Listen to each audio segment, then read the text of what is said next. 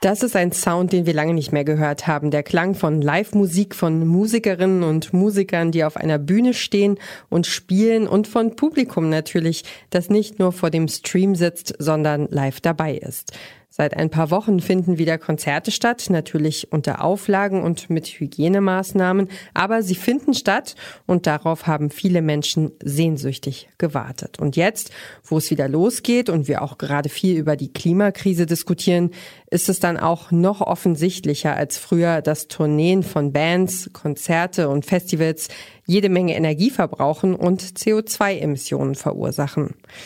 Was können Musikerinnen und Musiker, Veranstalter und Fans tun, um die Klimabilanz von solchen Live-Konzerten zu verbessern? Und welche besondere Rolle kommt dabei vor allen Dingen den Künstlerinnen und Künstlern zu?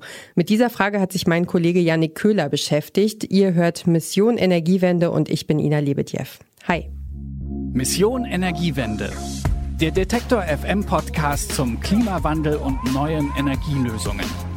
Eine Kooperation mit dem Klimaschutzunternehmen Lichtblick.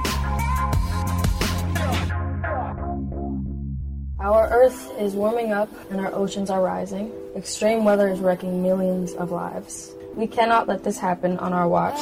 Up to one million species are becoming extinct because of mankind's actions, and time is running out. Das sagt hier die Musikerin Billie Eilish in einem Aufklärungsvideo zum Klimawandel.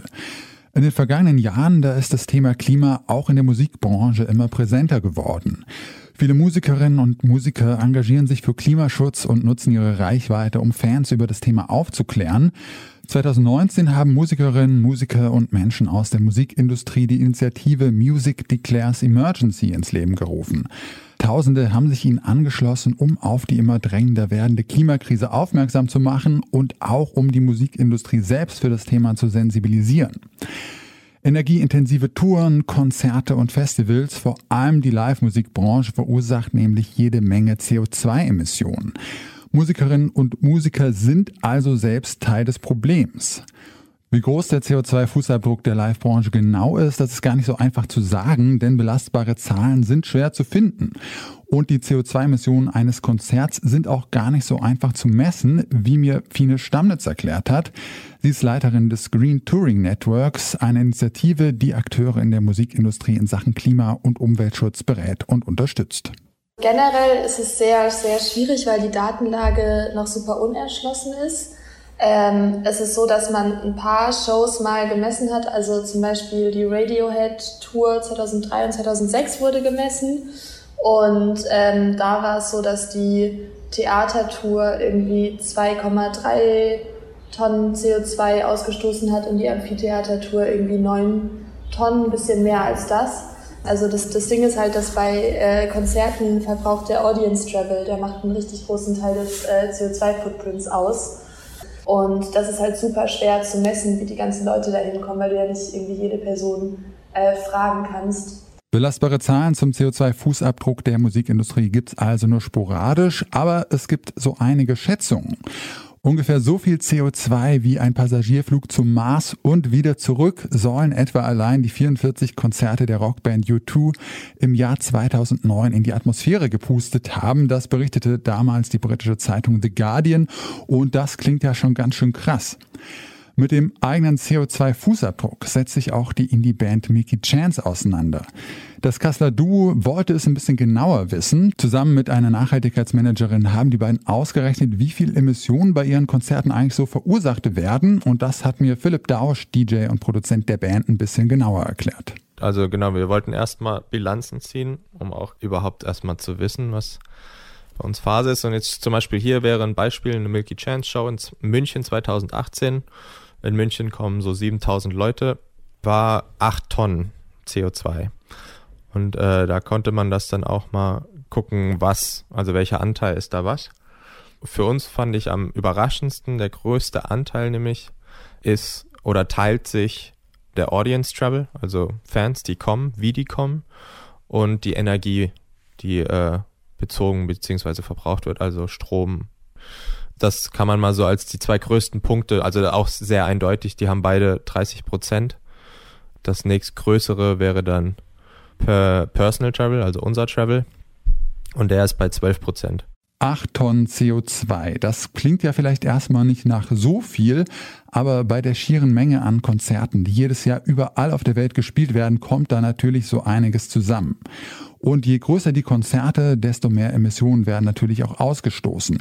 Reiseverkehr von Bands und Fans, Stromverbrauch, Bühnentechnik, Lichtshows, Versorgung, Catering, die Entsorgung der Hinterlassenschaften des Publikums, das alles braucht Energie. Nicht alles, was da an Emissionen verursacht wird, haben die Künstlerinnen und Künstler selbst in der Hand. Aber alles, was die eigene Band betrifft, also wie man so unterwegs ist und wie man sich auf Tour versorgt zum Beispiel, da kann man als Band schon relativ einfach CO2 einsparen.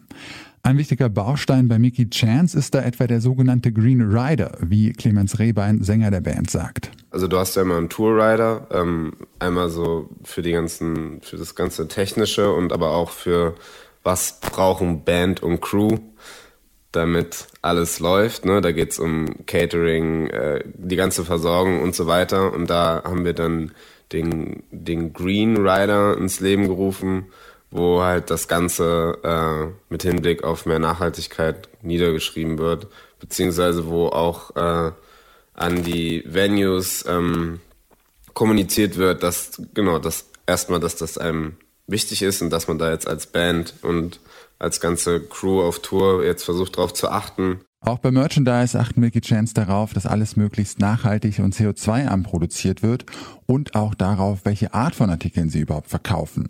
Also lieber wiederverwertbare Wasserflaschen statt Plastikfrisbees. Und weil neben Mickey Chance immer mehr Acts mit ähnlichen Forderungen auf die Venues, also die Veranstalter, zugehen, ist auch dort die Bereitschaft größer, etwas zu ändern oder was man schon gemerkt hat, auf jeden Fall zum Beispiel auf der Europatour in dem äh, äh, dritten Album, ist, dass viele Venues da sehr positiv drauf angesprochen haben. Genau, also dass zum Beispiel das Catering sehr oft dann so umgesetzt wurde, dass auch generell die Venues auch merken, oh, da sind mehrere Bands, da sind mehrere Künstler, wir hören immer öfter, hier macht das doch äh, bitte so, wir uns ist das wichtig. Das sogar, es gibt auch schon einige Venues, nicht alle, aber es gibt welche, die auf jeden Fall auch ihren äh, Strom grün beziehen, äh, weil halt einfach häufiger die Anfrage kam, so, yo, und also je größer quasi auch die Stimme der Künstler wird, dass ihnen das wichtig ist, desto stärker wird natürlich auch das Handeln der Venues.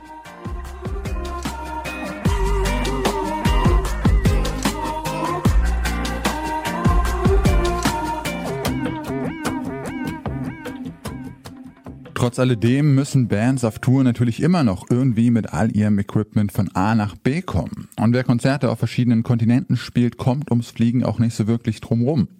Milky Chance zum Beispiel haben für dieses Jahr eine Tour durch Nordamerika geplant. Klimaneutral geht das natürlich kaum. Aber durch effiziente Planung kann das Du zumindest einiges an CO2 reduzieren. Dass wir generell jetzt quasi nicht von irgendwie New York nach Minneapolis, von Minneapolis nach Chicago fliegen und dann von Chicago nach LA, sondern eben einmal durchs Land eiern, so mit dem Bus und über die Nacht fahren, das ist natürlich schon viel besser als jetzt fliegen, zum Beispiel. Also genau, dass wir, das fängt schon an mit, wie planst du diese Tour, dass sie quasi komprimiert ist, dass sie auch logistisch Sinn macht, dass, dass du halt, genau, wie fährst du den Plan und das halt, das so effizient wie möglich. Also Effizienz ist ja auch schon sustainable. Noch etwas radikaler macht es da etwa die britische Band Coldplay. Die Gruppe sorgte 2019 für Schlagzeilen, indem sie ankündigte, gar nicht mehr auf Tour gehen zu wollen, bis das irgendwie klimafreundlich geht. Ob das jetzt die richtige Lösung ist, Mickey Chance haben da so ihre Zweifel.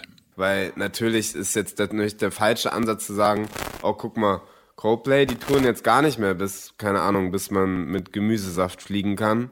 Aber da, keine Ahnung, 90 Prozent der Bands, die halt auf der Welt unterwegs sind, sind, keine Ahnung, noch nicht mal ein Drittel so erfolgreich wie Coldplay und kratzen dann halt einfach an ihrer Existenz, beziehungsweise sterben dann einfach aus, wenn sie keine Shows spielen können. Das ist natürlich, ne, das ist wahrscheinlich auch, glaube ich, nicht deren Intention, dass sozusagen hier, jetzt macht das auch mal so wie wir, sondern mehr so, ja, halt einfach wieder mehr Augenmerk auf, diese, auf die Thematik zu legen. Bis wir alle klimaneutral mit Gemüsesaft um die Welt düsen können, wird es wohl noch eine Weile dauern. Aber Musikerinnen und Musiker, die eine Tour effizient planen, können schon mal einiges an CO2 einsparen.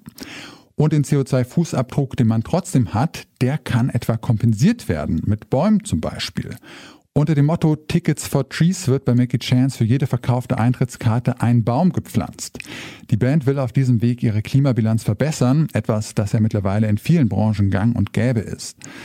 Fine Stammnitz, Leiterin des Green Touring Networks, sieht solche Aktionen allerdings recht kritisch. Also kompensieren an sich ist natürlich eine gute Sache, aber ähm, in erster Linie sollten immer versucht werden, alle Emissionen, die man vermeiden kann, zu vermeiden dann sollten die Emissionen, die man nicht vermeiden kann, so krass wie möglich verringert werden. Und das, was man dann nicht rauskriegt, quasi, das finde ich dann total legitim und, und auch sinnvoll zu kompensieren. Aber ähm, wir erleben das halt gerade, also gerade so in diesem wachsenden Umweltbewusstsein, das gerade so ein bisschen um sich schlägt, habe ich das Gefühl, dass ganz viele Leute die ersten zwei Schritte überspringen und, und äh, das also als, ah ja perfekt, ich kann ja klimaneutral sein aber die Emission ist ja trotzdem ausgestoßen und, und die Ressource wurde ja trotzdem verbraucht, auch wenn man danach irgendwie ähm, gewisses Geld an äh, Kompensationsanbieter XY ausgegeben hat. Eine kurze Unterbrechung für eine Botschaft von unserem Werbepartner. Warum Nudeln ohne Soße wie Strom ohne Öko sind? Beides ist ziemlich schwer zu schlucken. Das eine für uns als Menschen, das andere fürs Klima. Deswegen gibt es bei Lichtblick 100% Ökostrom mit flexibler Laufzeit und bis zu 24 Monaten Preisgarantie, je nachdem, was euch wichtig ist. Klimaneutral wird so zum neuen Normal. Um Live-Konzerte klimafreundlicher zu machen, sind aber ohnehin nicht nur die Musikerinnen und Musiker gefragt. Auch auf die Veranstalter entfällt ein deutlicher Teil der Emissionen. Anlage, Licht, Lüftung, Kühlschränke und so weiter, das verbraucht alles natürlich jede Menge Strom. Und gerade größere Festivals können es mit ihrem Energiebedarf schon mal mit einer kleinen Stadt aufnehmen. Auf Ökostrom umstellen wäre da ein erster Schritt, aber auch darüber hinaus gibt es so einige sinnvolle Maßnahmen. Gerade auch bei Festivals, was da natürlich super cool ist, ist, wenn es den Leuten so einfach wie möglich gemacht wird, mit dem Auto anzureisen. Das heißt, wenn es vielleicht eine Möglichkeit gibt, dass die Zelte schon dastehen und man nicht das eigene Zelt mitbringen muss, dass es vielleicht einen Festival-Supermarkt mit erschwinglichen Preisen gibt. Es gab auch schon so Pilotprojekte, wo die Leute davor im Internet quasi im Online-Shop des Festival-Supermarkts äh, sich ihre Lebensmittel und ihr Bier vorbestellen konnten und dann vor Ort einfach äh, abholen konnten mit einem Bollerwagen. Das heißt, es geht eigentlich darum, die Gründe zu suchen, warum Leute mit dem Auto anreisen und die so gut wie möglich zu eliminieren und den Leuten einfach gute Alternativen anzubieten, die das Erlebnis an sich nicht schmälern. Ähm, dann, was die Energieversorgung angeht, da gibt es gerade ein total spannendes äh, neues Projekt von Everywhere heißen die. Und es sind Wasserstoffgeneratoren, die quasi auf ihren ersten Einsatz noch warten, weil ja die Festivalsaison so ein bisschen ausgefallen ist. Aber das ist auf jeden Fall eine total spannende neue Entwicklung, die hoffentlich dann in der Zukunft die Dieselgeneratoren ersetzt. Neben den Bands und Veranstaltern gibt es dann natürlich auch noch einen weiteren wichtigen Akteur, der einen großen Teil zum CO2-Fußabdruck von Konzerten beiträgt die Besucherinnen und Besucher. Klar, wenn Tausende oder Zehntausende Leute zu einem Konzert fahren, ist das einfach jede Menge Verkehr, der da zu den Veranstaltungsorten rollt. Musikerinnen und Musiker können da ihre Reichweite nutzen, um Fans für das Thema zu sensibilisieren. Was man als Künstlerin natürlich vor allem hat, ist eine Strahlkraft und eine Plattform und das, das Potenzial, die Fans und die Follower äh, zu inspirieren und denen äh, und die über die Situation aufzuklären quasi und da äh, auch zu motivieren, da Sachen besser zu leben, auch im Alltag. Und ähm, da kann man Bühnenansagen für nutzen, man kann NGOs mit auf Tour nehmen, äh, die dann die Leute vor Ort informieren. Äh, man kann gucken, dass man in der Social-Media-Kommunikation auf das Thema hinweist. Also alles, was hilft, das Thema so breit wie möglich zu treten, so positiv und aktiv wie möglich anzugehen. Am Ende liegt die Verantwortung aber natürlich bei jedem Besucher und jeder Besucherin selbst zu einer besseren Klimabilanz von Konzerten beizutragen. Ich als enthusiastischer Konzertbesucher wollte da natürlich genau wissen, was ich jetzt am besten tun kann. Also wenn du jetzt auf ein Festival fahren würdest, dann wäre natürlich der allererste Punkt die Anreise, äh, dass du da guckst, dass, und das ist dann im Optimalfall vom Veranstalter auch so geplant, dass du wahrscheinlich kostenlos oder total bequem mit der Bahn anreisen kannst oder dass es irgendwie einen bewachten Fahrradparkplatz vor Ort gibt oder sowas. Das ist schon eigentlich mal der größte Teil, äh, den man machen kann. Dann, wenn es äh, Foodstände gibt, natürlich äh, gerne auf das vegetarische oder vegane Angebot zurückgreifen. Wenn es um Festivals geht, dann äh, immer das Mantra im Kopf behalten. Zelte sind keine Einmalprodukte und äh, Müll, den ich liegen lasse, nehme ich am Ende auch wieder mit. Also, die Ravioli-Konserven nicht liegen lassen oder am besten erst gar keine Dosen Ravioli kaufen und natürlich lieber mit Straßenbahn oder Zug anreisen als mit dem Auto. Klar, mit Sack und Pack zum Festival mit dem Zug, das ist vielleicht ein bisschen anstrengender, aber, und das hat mir diese Recherche auch auf jeden Fall wieder gezeigt, die Klimakrise ist einfach so dringend, dass Bequemlichkeit kein Grund mehr sein darf, irgendetwas nicht zu unternehmen.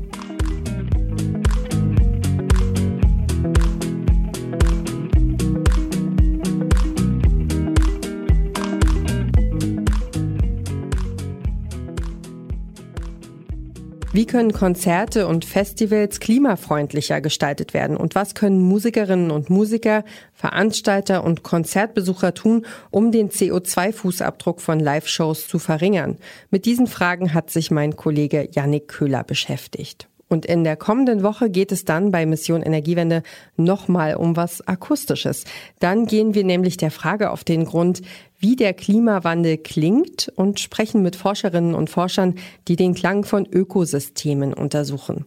Wenn euch diese Folge hier gefallen hat oder ihr neugierig seid auf die nächste, dann sorgt doch dafür, dass ihr keine Folgen mehr verpasst und abonniert einfach diesen Podcast. Wir freuen uns drüber. Ich bin Ina Lebedjew. Habt ganz vielen Dank fürs Zuhören. Tschüss und bis zum nächsten Mal. Mission Energiewende. Der Detektor FM Podcast zum Klimawandel und neuen Energielösungen. Eine Kooperation mit dem Klimaschutzunternehmen Lichtblick.